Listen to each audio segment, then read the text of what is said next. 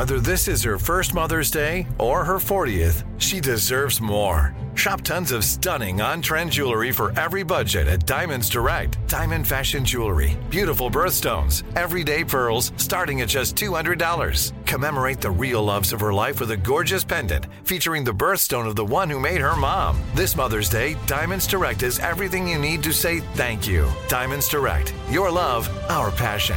Online at diamondsdirect.com. Zero Foxtrot isn't just a brand, it's a way of life. Founded and operated by veterans, Zero Foxtrot's unique apparel and gear echoes the grit of the warrior culture. Zero Foxtrot dedicates itself to producing content, honoring the sacrifices of forgotten heroes of the past, and connecting history to the present. Embark on a journey with Zero Foxtrot today at zerofoxtrot.com.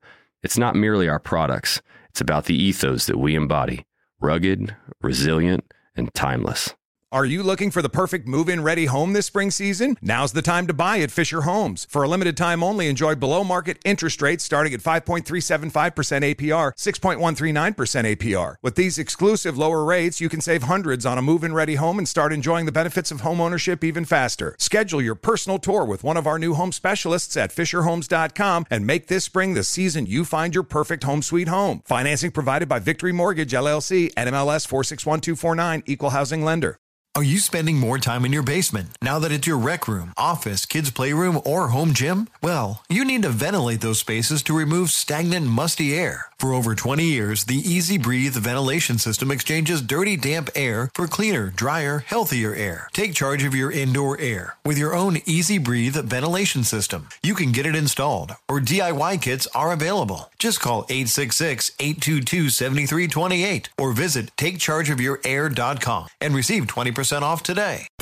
Hi, I'm Molly Jong-Fast, and this is Fast Politics, where we discuss the top political headlines with some of today's best minds and a gay, so LGBTQ, I would assume, furry group.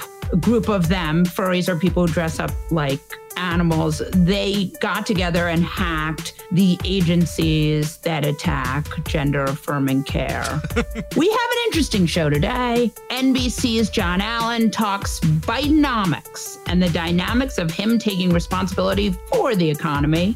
Then we'll talk to Heated's Emily Atkin about our changing climate and what can be done to help our climate crisis. But first, we have the host of Fastball, Matt Negrin. Welcome to Fast Politics Fastballs, Matt Negrin. And that's the take we're keeping because We're it makes keeping no it. sense. It's the vast. I am the host of Fastball. So pretty exciting week. The Supreme Court is lie. ruining our first country. lie, first lie of the day. Pretty exciting week. It is really unexciting. the Supreme Court is out. ruining our country. Number one, but they're doing it with zeal. Yes, and I, I'm sorry. Just I don't. I'm not familiar with your canon. But is are we still referring to the Supreme Court as like a legitimate institution? We call them a not the best. That's harsh. Yeah, that's that'll get them. Yeah, that'll make that's- them rethink their, their, their whole situation. That's right. It really you know, fights the um, uh, headline in the Onion: Supreme Court rules, Supreme Court rules, which is one of the best Onion headlines ever. It's an eight to one decision, and I think like like Clarence Thomas dissented not because he didn't think it ruled, but just because he thought it was so obvious it ruled that they didn't need to have a case, and he objected mean- to the notion of ruling on it. I would like to mention something, which I feel like since we are the United States of amnesia, no one remembers anything from longer than three years ago, which is like the best part of the whole situation. But there was the a best part time. of television for sure because we don't need to we don't need to think about previously on. Yeah. we forget that there was a mm-hmm. time when Justice Thomas did not speak for years. it's kind of Right. like the weird bit you keep going like you keep it going on for way too long like i really committed to this bullshit and everyone's like oh i'm the like one person's like oh my god like he's the brings brownies to work guy and like oh she's the like um always has like a fun story about her weird vacation friends and clarence thomas Yeah. is like i will just not talk for a day and like that'll be my thing and everyone's like we love that about you we love how you just don't say anything fuck But no i can never but- talk Right. Once he got those three Trumpy justices, he was able to start talking again. Um, broke his self-imposed broke his silence. Silence, It's right? Because like, in a way, he's he's more monkish than all of us. In a way, he's closer to Zen than any one of us could dream to be. He's taken Yeah. a vow of silence. He can be Zen because he does not have to fly commercial. Uh, so, you know, Imagine flying commercial and not saying and not being able to complain. I mean, that is a Right, real that's a good that point. challenge. But I, I want to talk to you about Biden today. A reporter asked Biden, this is like my favorite. Biden up there, he says, We're not going to let this break us. And then the reporter calls out to him as he's leaving, Is this a rogue court? oh, great, because we're not able And- to say that. Need Biden And then Biden says, This is not a normal court. Again, they. this is not normal. Wow. So, But- just to be clear, we have the resistance has extended its very clean tentacles to Joe Biden now, and he is part of the "this is not normal" crowd. Okay, so. I'm going to fight with you not for a minute. best. I'm Yes, going to fight with you here for a minute. Trade. So- let's trade barbs. Let's, Let's trade real- barbs. Let's let's have some hardball. barb Should we have some hardball? Let's play think- hardball. You know what? I think this brings us to our next segment, hardball, where we Uh, talk about fastballs, curveballs, and hardballs. Let's, So- let's go so- first with the fastball. So uh, well, here's my question for you. Biden said two days ago at a fundraiser, he said that he was a Catholic and he was not super comfortable with abortion. And I saw people quite mad about this on the internet. And I mm-hmm. wondered, I'm someone who grew up Jewish, atheist, communist, Ben Shahn drawings. I always thought that abortion Oh, I was went to the totally same. fine. I went to the same synagogue. I went to the Jewish atheist communist synagogue. That's right. We didn't belong to a synagogue because that's very bourgeois. And we would never belong to a synagogue because there would be other Jews there. But I do want to say, he said he wasn't comfortable with it. People were very mad at him for saying that. But part of me wondered, and again, I'm like just thinking about this for a second. There are a lot of people who are not comfortable with abortion, right? But they still believe Roe v. Wade should be the law of the land. And that's what he said. I don't agree that Biden needs to be as progressive as I am. Like, I think part of why oh, Biden Second won, lie. Second lie of the day. but, but I feel like part of why Biden won was because there were people who related to this guy who thought, like, you know, this is a white Catholic guy, like I'm a white Catholic guy. I think there's no room for middle of the road garbage, and there's good and bad. And if you say something that's not good, then it helps the bad people in some way. So I'm I'm kind of a binary uh, extremist. I think I get what you're saying that his comment was like not crazy, but Right. at a time when like all the rights are being taken away, I think it's probably good to have the people on the good side just try to like be very firm about what's right and what's wrong. I don't know. If it gives like the bad people ammunition, then I'm against Right. it. But I just wonder, I mean, again, and I appreciate your take on this. And I, yes. yes. no, I listen, I, I mean, the question is, how do you win, right? I mean, that's what matters is winning, right? I I And- had a conversation like a while ago after Roe was overturned with someone who was like, everyone's so tired, and I was like, people aren't tired of like fighting, people are tired of losing. We have been thrown into a world in which like we're trying to win this game, but the other side isn't even playing the game. They've like destroyed the board and burned the pieces, and we're still like trying to figure out like what's the best move, and like we're not even playing on like a real table anymore. There's no point in trying to play when it can't Right. be won. That is a very good point. And we had just on this podcast just a, a little bit ago, we had uh, this Minnesota state Democratic chair. Minnesota has done things and and passed progressive legislation in a way that Republicans do shitty legislation in red states. So, like they did school lunches and codified Roe and protected trans people and like Yeah. did all our wish list stuff. Like, Yeah. By the way, this wish list stuff is like take care of people. I know it's like protect the most basic thing. It's Right, like so right. funny that keep that's children from dying of starvation and poverty. You know, Yeah.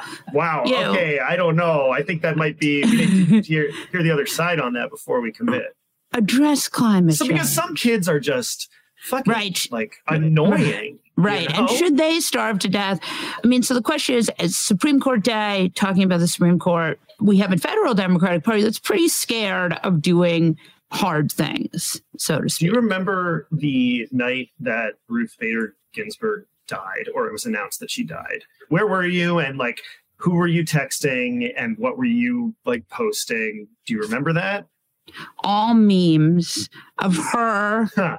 Uh, no, I'm as she as she would have as wanted. she would have yeah. wanted. Yes, Ruth Bader. Ginsburg, meme lord. Like, I remember seeing a tweet by I think it was Reza uh, Aslan who said like if they even think about replacing I her, saw that we too. will burn it all down. And Right, it's like right, right. yeah, there was a lot of there was a lot of that sentiment that like oh are we ready for a real uh, like genuinely popular leftist left leaning whatever revolution where if the fascist right rushes a nomination in and makes the court truly illegitimate that we will do some sort of never before seen protest or action or concerted organized effort or whatever i remember being on a call that night with like a bunch of um I, like activists who are like, okay, here's the message. Like, we're gonna support like the like uh what, what were they saying? It was something like really w- weak. And I was like, what about packing the court? Like, isn't that the message now? Like, shouldn't we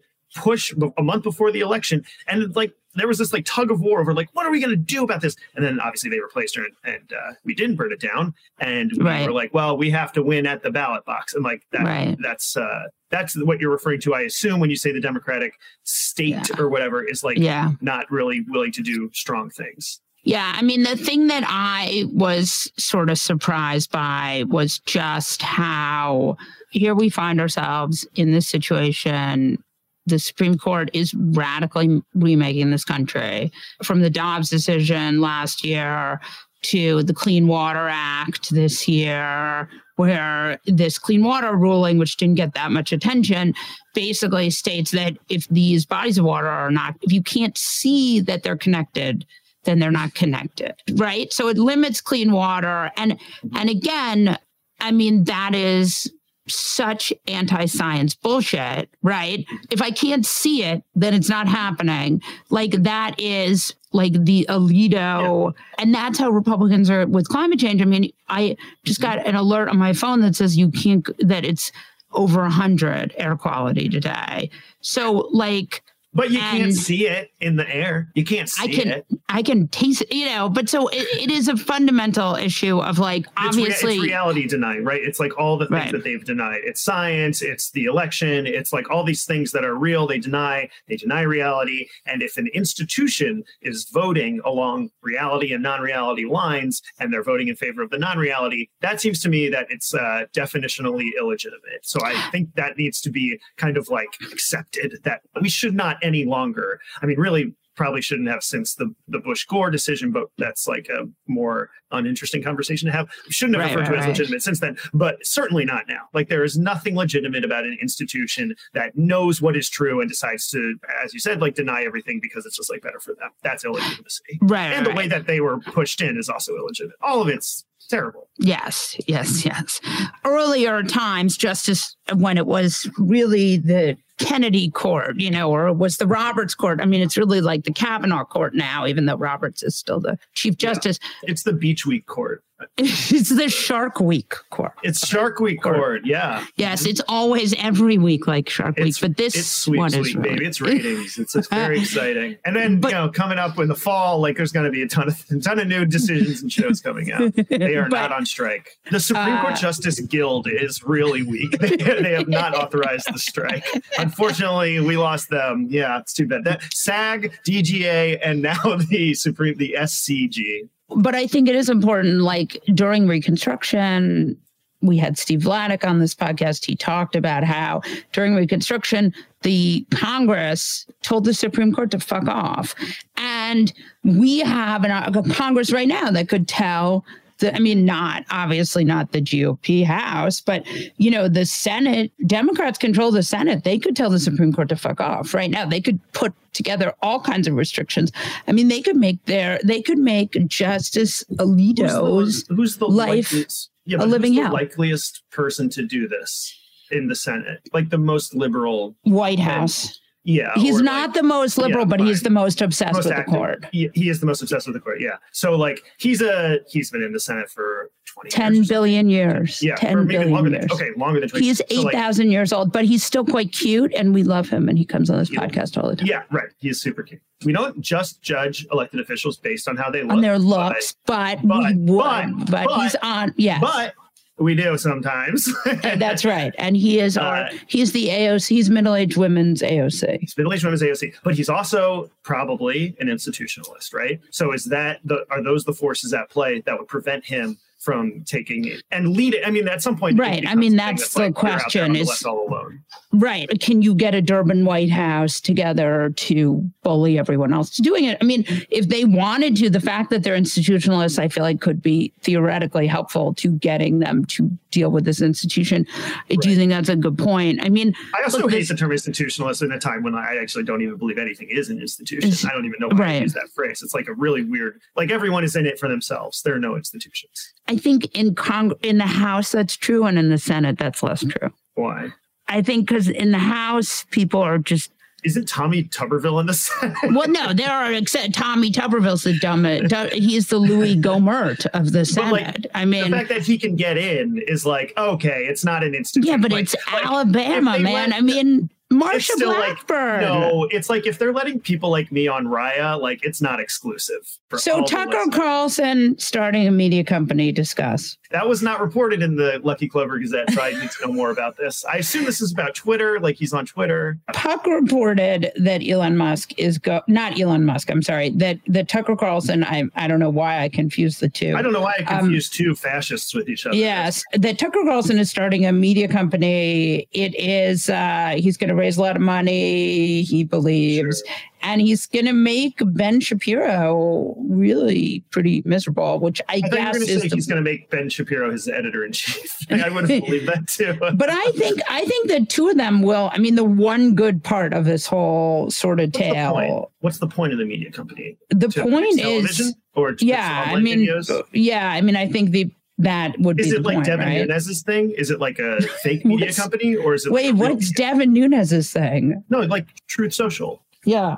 I mean, I assume that True, True Social is social just some kind of money laundering thing. But Right, that's what I mean. wrong. Like it's fake, but is Tucker Yeah. Carlson's? Does it have more intention? Like Truth Social is a thing that doesn't exist, whereas it's like just for Trump to tweet on, and then we see screenshots of it. Is Tucker's thing an actual uh like media enterprise that will produce original content with different hosts, like and flood? I would ass- I would assume it's basically the same thing. It's awesome. It's awesome for us in the in the world of people who watch crazy right wingers uh, professionally. We are losing people to watch. Okay, like Tucker when Tucker got fired, it's is- like oh my god, like great. Now there's less content to make. So this is great. I embrace this. I think there's like a lot of people out there. You know the the Aaron Rupars of the world, the Asins, Brendan Murphys, the Nikki McCann Ramirez's, all the, the Media Matters crowd. Uh, this is our livelihood. Like we we need stuff to post. So I'm glad to see that Tucker is giving us the kind of finally acknowledging our role But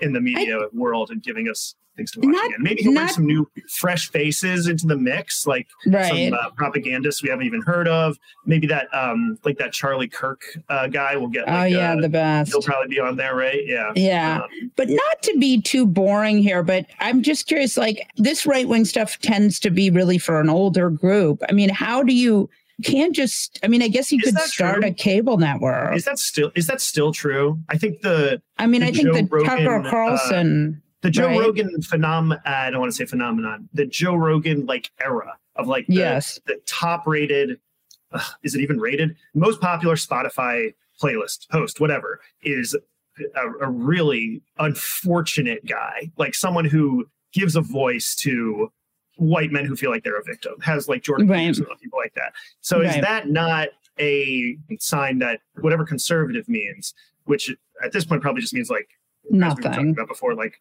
but it's just like reality denying. It's just Right, like uh, right, right, a- a false victimhood, whatever. Does that not mean that that's more appealing now to younger people than you know sixty and up? Because Jordan Peterson is trying to reach young men and giving them a message that will be like hurtful to a lot of non-white men. And Joe Rogan is kind of doing the same thing. I think that message is working because they have millions and millions of listeners. And but I just know that people listen to Joe Rogan and even man, I ugh, this is so hypocritical of me to do this, but like I have a friend, uh, it's like a friend of a friend, and I, you know I've known her for a few years. Like don't like keep up with her a lot, but we were catching up, and then I made a Joe Rogan joke, and she was like, "Oh, I really like him," and I was like, "Why?" And she was like, "It's just like interesting. Like he has people on from like both sides," and I was like, "Oh fuck!" Like Does he really the- though? He really just he does and he doesn't. Like he does so that he can say he does, but the damage you do by having like vaccine deniers and all that stuff is not undone or made fair by also having like a person on there who believes that you, you know uh, science is real.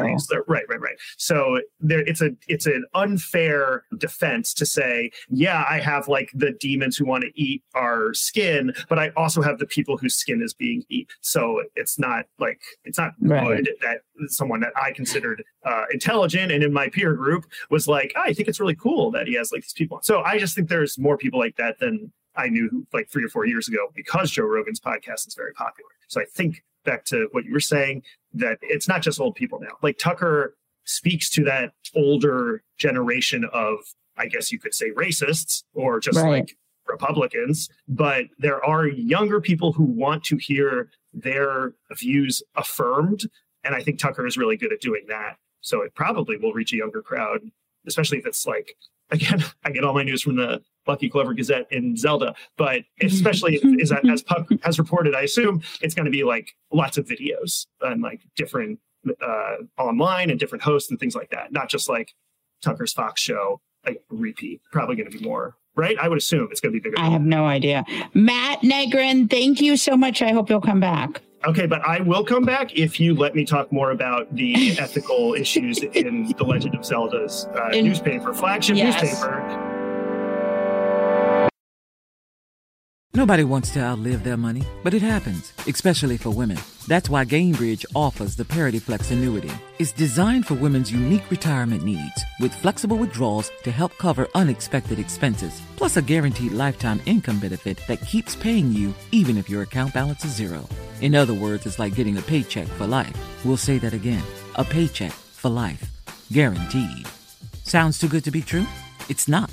It's the Parity Flex annuity and it's one more example of their commitment to creating a better financial future for women. One where they feel empowered, not excluded, and ready to take on whatever their next chapter holds. Gainbridge believes financial flexibility and security are things we all could use more of. At retirement income you can't outlive is the ultimate flex. Who's with us? Start saving now at Gainbridge.io. Please visit Gainbridge.io slash ParityFlex for current rates, for product disclosures and disclaimers, and other important information. Zero Foxtrot isn't just a brand, it's a way of life. Founded and operated by veterans, Zero Foxtrot's unique apparel and gear echoes the grit of the warrior culture. Zero Foxtrot dedicates itself to producing content, honoring the sacrifices of forgotten heroes of the past, and connecting history to the present. Embark on a journey with Zero Foxtrot today at zerofoxtrot.com.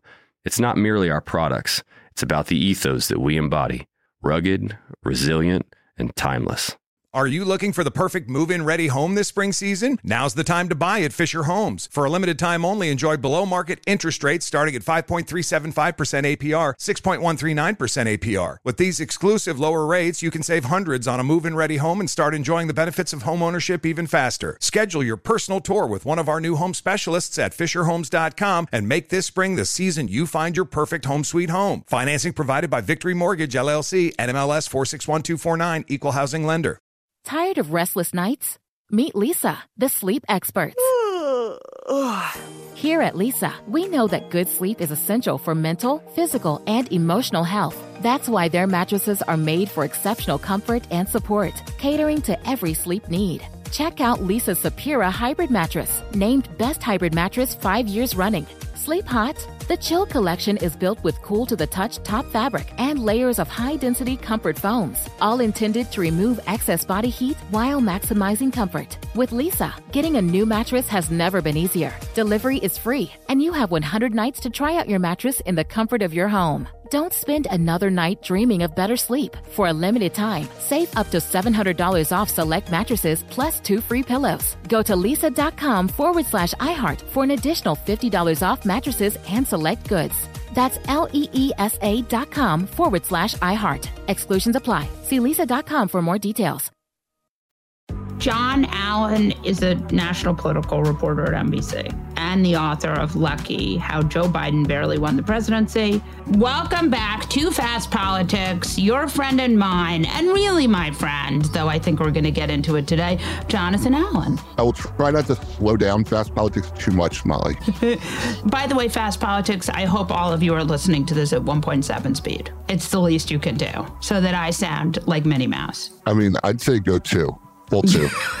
two is like, two is like at some points you're like, is this English? Are you trying to get in a fight with Ron DeSantis? with the Minnie Mouse. Minnie Mouse. Before we were recording, we were talking about this. We are in this very strange run up to the 24 election where it looks like the 24 election is going to be the exact same matchup as the 2020 election. Is there a historical precedent for this? There is historical precedent for this, but it doesn't happen very often. Uh, you have consecutive elections, I believe, with Benjamin Harrison and Grover Cleveland. Oh, so my Cleveland, favorites. So, yeah, Cleveland was president, then Harrison beat Cleveland, and then Cleveland beat Harrison. So it, it has happened before, but it is it is unusual. It's like sort of mind blowingly. I mean, let's just be, let's just go into the GOP primary contest because it is happening still. Does it seem like there's any world in which the great hope of the National Review crowd the not very charismatic Ron DeSantis is able to somehow rise from the ashes? I think there's certainly a scenario, but you know, the more we try to figure out what that scenario is, like the farther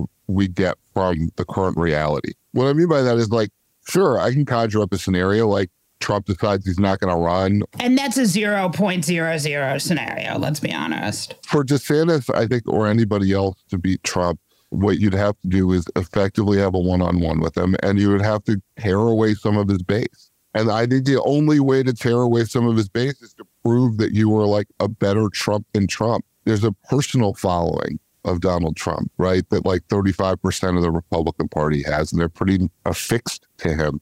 And it's like, unless somebody comes and knocks him down, knocks him off the perch, you know, I don't see them beating him. I don't think it's just a matter of collecting the people who are anti Trump. I think it's a pretty small percentage of the Republican Party that's actually anti Trump. Yeah, you know, I want to just get into that for a second because it does seem to me like really what you're saying is there's another reality television star who's also a Republican who appeals to the far right's basest instincts in a way that's charismatic. I mean, there is no person like that. Right. Like if Steven Seagal was funny or something, uh, yeah, maybe. Right. And not living in Russia. Right. I mean, there, there are impediments to the Steven Seagal presidency, obviously. But your point is the right one, yes. Molly, which is that there's a celebrity quality to Donald Trump.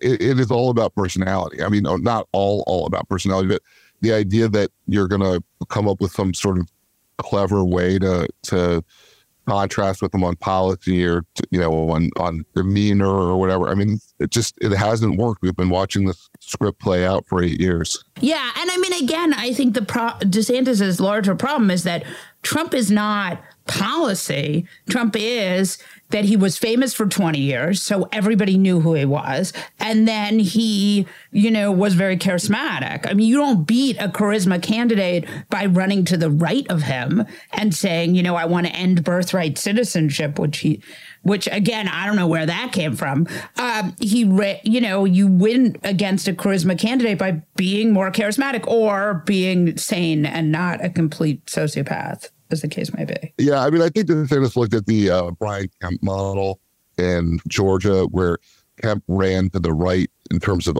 ideology of David Perdue, who he was running against, and Perdue was a Trump endorsed candidate, and you know, it worked for Kemp to go pretty hard right on policy, and then and collect all the anti-Trump vote in that primary. But the problem was David Perdue wasn't Trump. Right. Uh, you know, it's, it's, not as applicable. Also, Brian Kemp had support. You could say what you want about him. He stood up to Trump. So, like, he may be far right, but he at least, like, you know, I think a lot of like conservative voters felt like he had protected their democracy. I should also say, like, an operative recently said to me that, you know, the, that the, in a Republican primary is not, you know, which candidate do you want to have a beer with, but which candidate will break a beer bottle over someone else's head.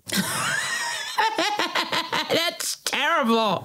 Has that always been true? is that new? I think there's always been a pretty strong element of that, I, but more so now. And you know, a big part of it is macho. And like, I do think that this matters you know, in terms of if you are seeking a candidate who you want to defend your positions and fight for your positions and defend your country, looking for the biggest, baddest person out there is not the worst metric necessarily, right? It's one of many, but I think in the Republican Party, the toughest candidate is, or the person who is perceived to be the toughest, is is often in the best place to win. Okay, I'm going to do something mean now because we're friends. I'm going to read you a tweet, and you're going to have to guess what year this is. Oh wow! Nearly half of all registered voters say they're not satisfied with the two major presidential candidates and want other choices. Forty-seven percent not satisfied. Guess what? Election. 2012. 2008. John McCain and Barack Obama. I was going in the right direction. You were. Same story in 2000 with Bush v. Gore. Also Carter Reagan in 1980. Yeah, but Twitter did not exist for Carter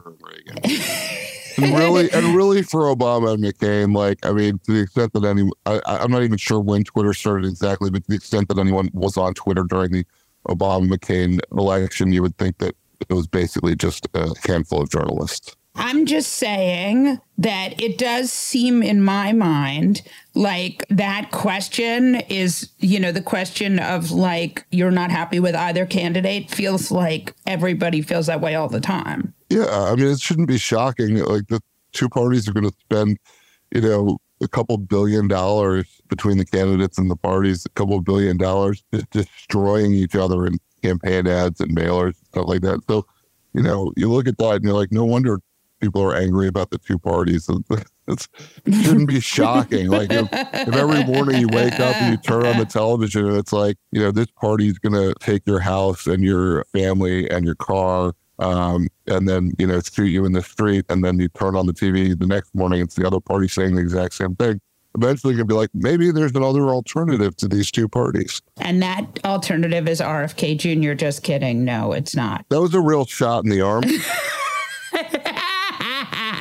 we are the worst people. That was a terrible joke. Sorry. And both of us, no, I, I appreciate the hell out of it. So let's talk about everyone's favorite MAGA congresswoman, CrossFit queen, Marjorie Taylor Greene.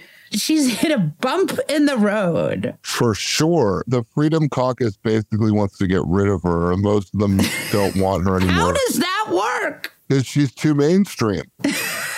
She went like she buddied up. I mean, the original sin was that she threw her support to Kevin McCarthy, and she's been fighting with Lauren Boebert. Um, they had some nasty words with each other on the House floor recently. And the, there was that great moment where the the was it Boebert who said that MTG was just that the reason she had called her a nasty little bitch was because she was a nasty little bitch. Yeah, I think that's the way it read. yeah, that's always that's always. Did you call this person? I did because she is. Well, well I mean, you know, that's a, a Washington apology if I ever heard one. but it was MTG that called Boebert that. So oh, it, yeah, I think I think you asked if it was Boebert that called him. It was no, it's MTJ. Yes. I, I, mean, look, I think they have very different profiles. In Congress, number one, Marjorie Taylor Greene's in a pretty safe district, and it seems unlikely she's going to lose no matter what she does. Whereas, like Lauren Boebert's in a district where she could lose, and she's kind of doubling down on extremism. So maybe that will work for her. I would say the conventional wisdom is that it won't it may be that Marjorie Taylor Greene doesn't have to worry about Lauren Boebert for very long. Yeah, but Marjorie Taylor Greene does have to worry about the rest of Freedom Caucus if she gets kiboshed. Yeah, I mean, I guess I, you know, is are they going to stand up a primary challenger to her? Does anybody really believe that she's like not extreme enough? I, you know, I mean, I guess. I love how exhausted you sound. I mean, if you ever like saw the movie Mean Girls, like it's like some group sitting at one of those tables that's not the you know the plastics table. They're like sitting at one of the like outer range tables, and then they're like starting to pick on each other. They're like, right, "Oh, you're right. not you're not cool enough to be in the AV club now." You know, like I mean, right. There's a larger Republican congressional problem going on, which is McCarthy has like really kind of law. I mean, he did this thing, which was he kept the federal government from defaulting and crashing the American economy. He's kind of like lost the will of his his caucus now. I'm not sure that he had it to lose. That is to say, we watched him go through 15 rounds of voting. I mean, right. It's been a long time since there's been anyone in politics at that level that has had such little room to maneuver. Sometimes people make a choice and they decide, you know, to do things that they know will harm them. And you, you could see John Boehner doing that. But I think McCarthy's just simply trying to figure out the best thing he can do to maintain his place. You know, it's like he's he's walking a tightrope and juggling, you know, fiery sticks at the same time, and there's dinosaurs coming at him, and he's just trying to stay on that tightrope.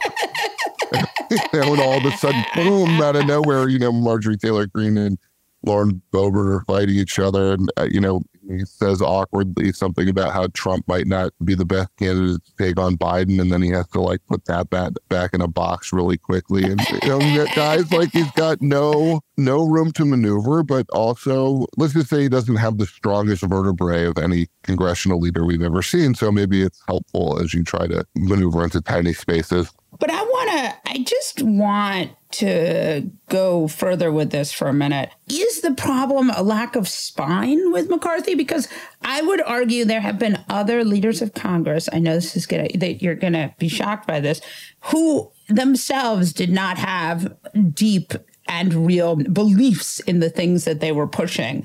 Like, I don't know that the problem McCarthy has is a lack of a spine as much as it's a lack of a brain. I mean that in the nicest possible way, obviously. Um, I am certain that Kevin McCarthy has a brain. Having interacted with Kevin McCarthy before, I can assure you that Kevin McCarthy has a brain. But that there's a sort of golden retriever like quality to him. I think that Kevin McCarthy, like most congressional leaders, is somebody who wants power more than they have uh, particular adherence to any one policy or even total ideology, right? Like what what they care about is advancing themselves. But I think with McCarthy, it is more transparent and more evident than with most that he's just doing what he has to do to get along. And you almost never see him take a position that is, I don't know, like the difficult one to take. I mean, I guess, I guess arguably, maybe, you know, not defaulting was difficult to take, but he's he's trying to find the positions he can take that are going to keep him in power. And look, the founders, I think, designed a system that relied on, you know, the ambition of individuals. like they they understood it, right? They knew that people that were in these jobs that were members of Congress or whatever would act in certain ways and try to get reelected and, and whatnot. And so they they understood uh, the internal politicking. I just, you know, McCarthy is again in this just position where he like he can't move. He has no. He doesn't have the numbers. Right, one misstep and his career was over. Yeah, a heartwarming story. I want to get into this sort of where Biden is right now. Jesse and I were both saying this before we started recording that that we thought the Biden economics message was good, and those graphs from the from the European, the the G7, and they're not all European, obviously, but the G7 countries showed that really the Bidenomics for whatever it's worth is actually working. Yeah, I mean, I think there are about zero Americans who are going to vote based on how the U.S. economy is doing at large versus other countries. Right. But I mean, I think it's a meaningful indicator. Sure. I guess what I would say about the Bidenomics message is this there are strong indicators of a recovering economy, and there are also some indicators that are not where the Biden folks would like them to be. But there's only so much the president can do to control the economy. And if the economy surges back and people feel that it surges back, because of course the perceptions of what's going on to voters are often more important than the reality. If by next November voters feel like the economy is a good place, Biden's going to want to be able to take credit for it. And he's not going to be able to do that unless he lays the groundwork for that. So now is when he's laying the groundwork to say, here's here is our economic plan. We believe that it's working now, and we believe it's going to be working more next November. And the thing is, if he's wrong, he's going to lose anyway. Maybe he wins anyway. But if the economy is falling off a cliff a year, you know, a year and a half from now, if we're in re- deep recession or depression or something, then it do- it doesn't matter what he said today. On the other hand, if it's going well, he wants to be able to take credit for it. So he lays that predicate down. It does seem like, you know, every time, and again, I feel like every time we talk about this economy, when we've talked about this, when we've had a Republican in office, I feel like there's more kind of the president gets credit for the economy than when we have a Democrat in office. And remember, when you see all that polling, people are always saying, oh, Republicans are better on the economy. And that's just sort of like a conventional wisdom baked in. I mean, there's so much evidence, and I always think about this. There's so much evidence that, in fact, like, what did Trump do? He did a huge tax cut. He raised the taxes in the blue states with this, making the state and local income tax SALT uh, not deductible, so raising our taxes. And then, because to punish blue states, and then he, uh, you know, he did all these sort of crony capitalist moves, and then we had a pandemic. So, I mean, that obviously these things are not related in that way, but like he didn't show any great economic chops. And then you have Biden here who is doing this massive infrastructure spending. So, again, like that does pump up the GDP. So I just wonder, like, why do people who are polled always think Republicans are better on the economy. It's you have 30 seconds to answer this question. If your assertion is that Democrats are better on the, on the economy and that people think Republicans are, then that would seem to be a messaging disparity between the Republicans and the Democrats. But I mean, you think it's just sort of baked in there? I don't think it necessarily is. I don't think people felt Republicans were good on the economy in 2008 when the economy was like falling through the floor. So you know, it depends on on the moment. But Republicans talk more about the economy, or at least traditionally have talked more about the economy. The last thirty years or so is a little different, but it, it's always sort of a core focus in business, and the markets are a core focus of Republican politics. So, like, you know, I think the Democrats have to have to make sure that they, you know, from a competitive standpoint, that they talk about that that issue that is most important to most voters, and talk about it in a way that resonates with voters. Jon Allen, I, I hope you're not mad at me. Why would I be mad at you? and that you'll still come back and visit us again. This was really a great conversation. I appreciate you. I'm never mad at you, Molly. Hi, it's Molly, and I am wildly excited that for the first time, Fast Politics, the show you're listening to right now, is going to have merch for sale over at shop.fastpoliticspod.com, you can now buy shirts, hats, hoodies, and tote bags with our incredible designs. We've heard your cries to spread the word about our podcast and get a tote bag with my adorable Leo, the rescue puppy, on it. And now you can grab this merchandise only at shop.fastpoliticspod.com. Thanks for your support. Emily Atkin is the author of the climate newsletter Heated. Welcome to Fast Politics, Emily. Oh, it's so great to be back. I was just talking to my husband, and he was saying, like, maybe we should go for a walk. And then he's like, there's an air quality alert out. This is like the first summer where, like, you can't walk because of the air. It's bad. I think that people are starting to kind of see how this is connected to climate change and starting to realize, like, oh, I don't think I like climate Really? change affects my life. Yeah, I really do. I'm excited if that's true. I'm a little worried that they're not putting it together. We did have orange smoke. You know, there was one day where we got up to like almost 500 on the US AQI, which is like, isn't 500 when you start like getting really sick and dying? Yeah, that's like the worst air quality. You're running up on some of the worst air quality in the world that can trigger a stroke. It could trigger a heart attack in people with cardiovascular problems. It could trigger an asthma- asthma attack. Yeah. That's a level that you really don't want to be outside, particularly if you have any pre existing conditions, but also just generally. Yeah, I mean, that was pretty scary. I mean, so what's happening right now is that there are wildfires in Canada. Can you just talk a little bit about what exactly is happening and how this is sort of playing out? Yeah. I mean, from a climate change perspective and from just a weather perspective, wildfires are, it's normal that wildfires would happen and it's normal that the smoke would travel from the place that the wildfire is to a different place, right? That's that's a normal thing that would happen. Yeah. You know, wind, fires, it, it's all good. The problem right now is that we're seeing these massive wildfires and it's not really wildfire season. It, it technically is, but it's right at the start. And the amount of acres that are burning from these wildfires is unlike anything that people have ever seen, particularly for this region in Canada that they're burning. So that is very consistent with predictions from climate scientists that say, you know, the more carbon we emit into the atmosphere, the hotter the average world temperature gets, the drier dry places get.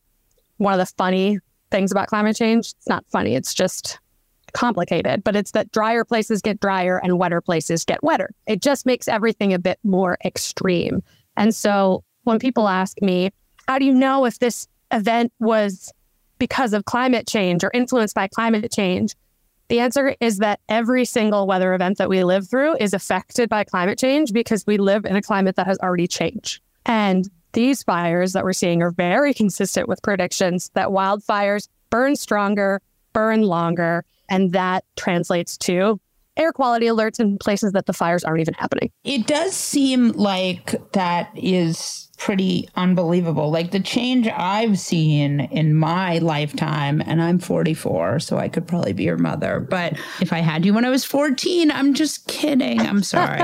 but what I've seen is that there's like, uh, it, it, there's also like no snow. Like we haven't had snow. I was actually just at this climate summit where there was this awesome presentation of climate data the name of the organization doing this is eluding me. So I apologize to them in advance, but it was this awesome presentation of what the country looked like 40 years ago versus now in terms of the warming that's already happened. They zoomed in on Maine, for instance, these towns in Maine, and they could tell you what the average snow season looked like 40 years ago and what it looks like now and how that corresponds with the 1.1, 1.2 degrees Celsius of warming that has happened over time, right? Right. Because the world is already warmed a certain amount. So, like what you're seeing over the last 40 years of your life is backed up by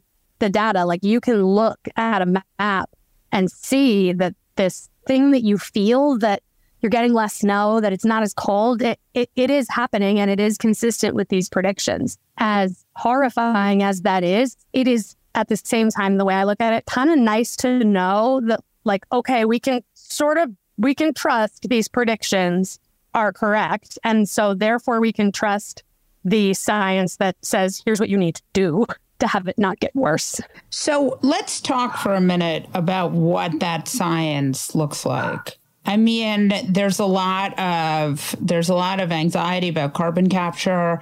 There are, there's a lot out there that sounds like bullshit. So talk to us about what is bullshit and what is real.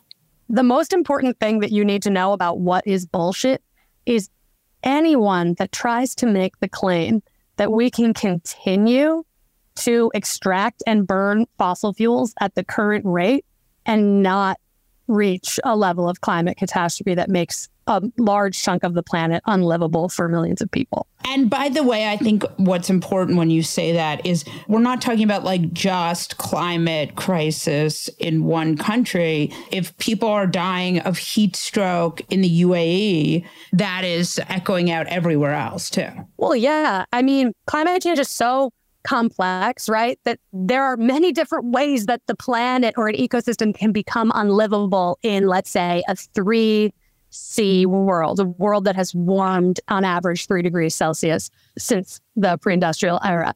Like, yeah, there are going to be areas of India that regularly become too hot for the human body to actually live in. That's going to spur refugee crises. We're going to have a lot of people moving. There's going to be sea level rise that is going to make some places also unlivable. Pretty easy stuff to to visualize there. There's also going to be more wildfires that bring more smoke into cities that makes it unlivable for people with asthma or people with babies or old people, right? Storms, hurricanes, things like that. And then there's just all of these social effects that come with those things, right? Maybe you can actually live in the place with a lot of smoke, but there's not enough hospital capacity or something like that, or you can't get to work because you work outside, right? It's livability is not just about your health and about whether you die. It's about also the quality of life and the way you live your life. So there is no, unfortunately, there is no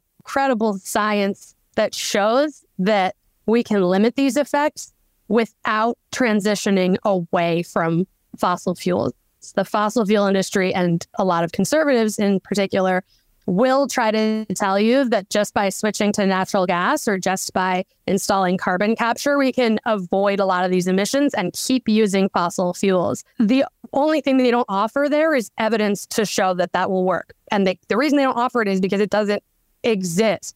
It's just a lot of buzzwords that sound really cool. Carbon capture is not a feasible technology at scale. Natural gas is a fossil fuel that's made of methane, right, right, which right. is like a hugely polluting greenhouse gas. That is the most harmful bullshit that is out there right now, for sure. There was some weird Elon Musk climate change stuff where he was saying crazy stuff about climate change and how I wasn't quite following, but isn't that a little scary that that guy who made all his money on an EV is uh, doesn't believe in climate change? It's wild because he is very much cited as this savior for climate change because he's developed EVs at Tesla. First of all, like simply developing EVs doesn't help that much. You actually have to reduce the number of cars on the road. That's also been pretty clearly laid out in scientific literature that like just merely switching to EVs, switching all the gas powered cars to EVs is not going to help. You have to you have to make it so that people drive less and that there are actually less cars on the road and Elon does not want to do that. It's just so interesting. He's got this really weird view of climate change I've been looking into recently where he acknowledges the role of fossil fuels, but doesn't think that farming contributes to climate change, which is wild because it does. Right, obviously. I really don't know what's going on with him. The latest thing that he was in the news climate wise for was that he responded to this New York Post story about oh the coal pizza ovens. Yeah, which you wrote brilliantly about. Thank you. Yeah, he was like, these won't do anything to fight climate change. They're bullshit. And it made so much news and it was so wild because it was like these rules for pizza ovens have nothing to do with climate change. So unfortunately, I would say like the thing that's so wild about him is that he's just so vulnerable to misinformation now because that's like who he's decided he is. Yeah. No, no. I mean, quite interesting to watch him just flail around. So it's basically fire season now, even though it used to only be fire season in California. I guess now it's fire season in in New York too, right? Oh, well, yeah. I mean, you wouldn't normally see a lot of wildfire in New York, but unfortunately, that's another effect of climate change is that the drier it gets, the more areas are vulnerable to wildfires. So, yeah, I mean, wildfire season normally, like wildfire and hurricane season, like while the West is getting messed up by wildfire season, the East is getting messed up by uh, hurricane season. They kind of intersect. They're like at the same time, summer to fall. And now we're seeing that that's still happening, but both coasts are also getting the threat of the other coast's problem too. We see very clearly now that the East Coast is starting to feel the effects of wildfire season because wildfire season is expanding. And now even the west, even the West Coast gets hurricane threats now. They haven't seen, you know, a big storm in the way the East Coast has gotten yet, but it's it's coming. It's coming. It's it's wild. It's not great. Can you explain to us what this warmer El Nino means? Basically the the ocean in the Atlantic is as warm as it's ever been. Right. You'll have these anomaly years, right? I don't think that the meteorology of it is necessarily as useful for us to explain and understand as the effect of it is that when it's an El Nino year, everything is magnified in terms of heat. So anything, any, you're prob- an El Nino year is when you're probably going to see the hottest temperatures on average in a long time. It's probably when you're going to see more heat waves and then also extreme weather like hurricanes because warm water, warm ocean water fuels storms this is like unprecedented how warm the Atlantic is right now, right? Right. Because it's an El Nino. It's like we were talking about earlier. The climate has already changed. So this right. will be the hottest El Nino ever. And El Nino is normal. It, that was always going to happen.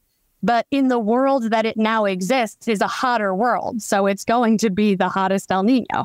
That does not seem good. None of it is good. I think the question really is like, what are we going to do now that we know about this, now that we see it? Are we going to stop denying that it's happening? And are we going to take some necessary steps to ensure that every single El Nino now in the future is not the hottest El Nino that's ever been, right? Do you have anything hopeful you want to tell us? Yeah, I do actually, which is that I think there's this general idea that it's kind of too late to do anything about this, which just isn't true. I mean, it's very clear that it's not true.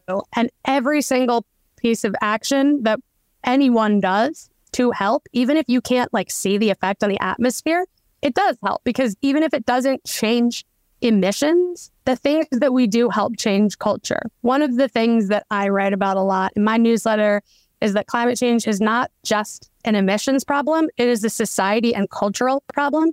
It's about what we value and changing the things that we value because we won't do what's necessary to solve climate change until we change the things we value. So even like posting online and making podcasts about stuff like this and trying to like envision a different world where and an economy and world that's not based on extraction and that's, you know, based on uh, reciprocity with each other and with nature. It's that kind of messaging is actually really important. And there are so many movements. I think what's so great about the climate change activism community, which is so broad, by the way, is that if there's one thing they know how to do, it is create community.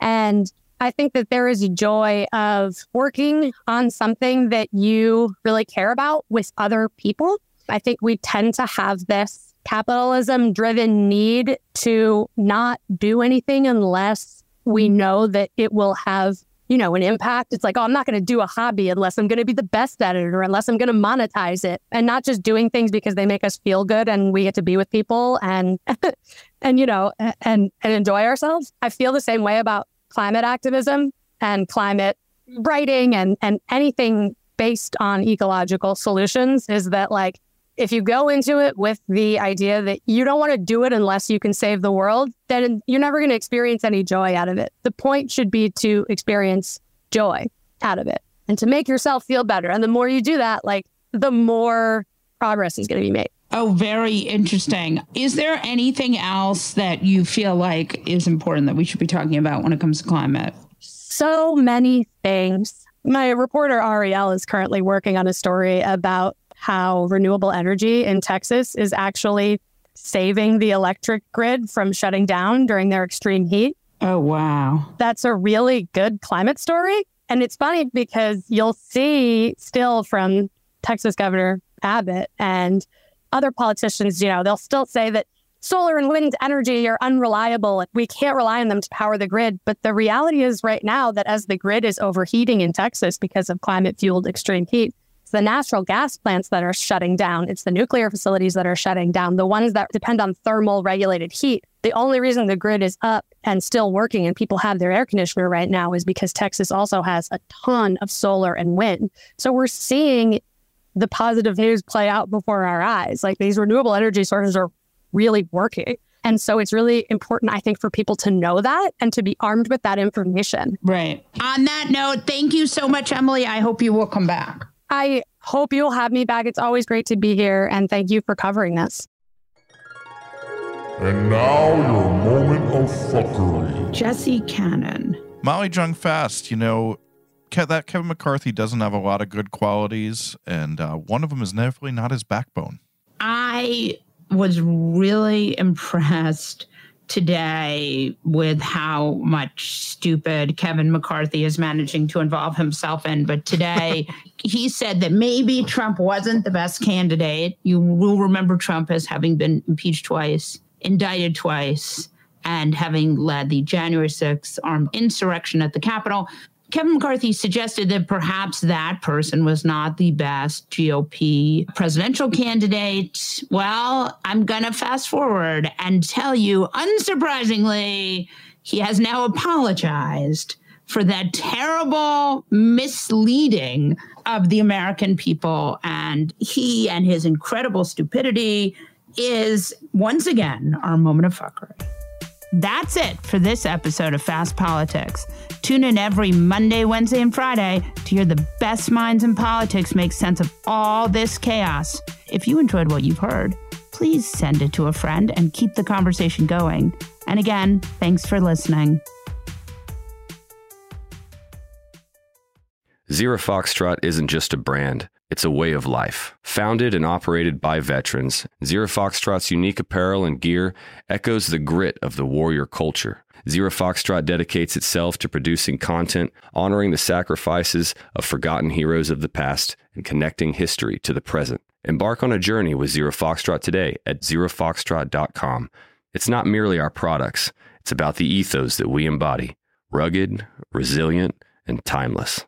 Are you looking for the perfect move in ready home this spring season? Now's the time to buy at Fisher Homes. For a limited time only, enjoy below market interest rates starting at 5.375% APR, 6.139% APR. With these exclusive lower rates, you can save hundreds on a move in ready home and start enjoying the benefits of home ownership even faster. Schedule your personal tour with one of our new home specialists at FisherHomes.com and make this spring the season you find your perfect home sweet home. Financing provided by Victory Mortgage, LLC, NMLS 461249, Equal Housing Lender. Are you spending more time in your basement now that it's your rec room, office, kids' playroom, or home gym? Well, you need to ventilate those spaces to remove stagnant, musty air. For over 20 years, the EZ Breathe ventilation system exchanges dirty, damp air for cleaner, drier, healthier air. Take charge of your indoor air with your own EZ Breathe ventilation system. You can get it installed, or DIY kits are available. Just call 866 822 7328 or visit takechargeofyourair.com and receive 20% off today. If a new house is on your wish list in the next five years, grow your savings faster and experience your dreams with an Ohio Homebuyer Plus account from Kemba Financial Credit Union. A savings account specifically designed to save for a new home where you can earn 7% APY, a $500 matching bonus, and a $1,500 mortgage closing cost credit. Learn more at Kemba.org. Offer expires March 31st, 2025. APY equals annual percentage yield. Restrictions apply. NMLS 292230. Equal housing lender. Federally insured by NCUA.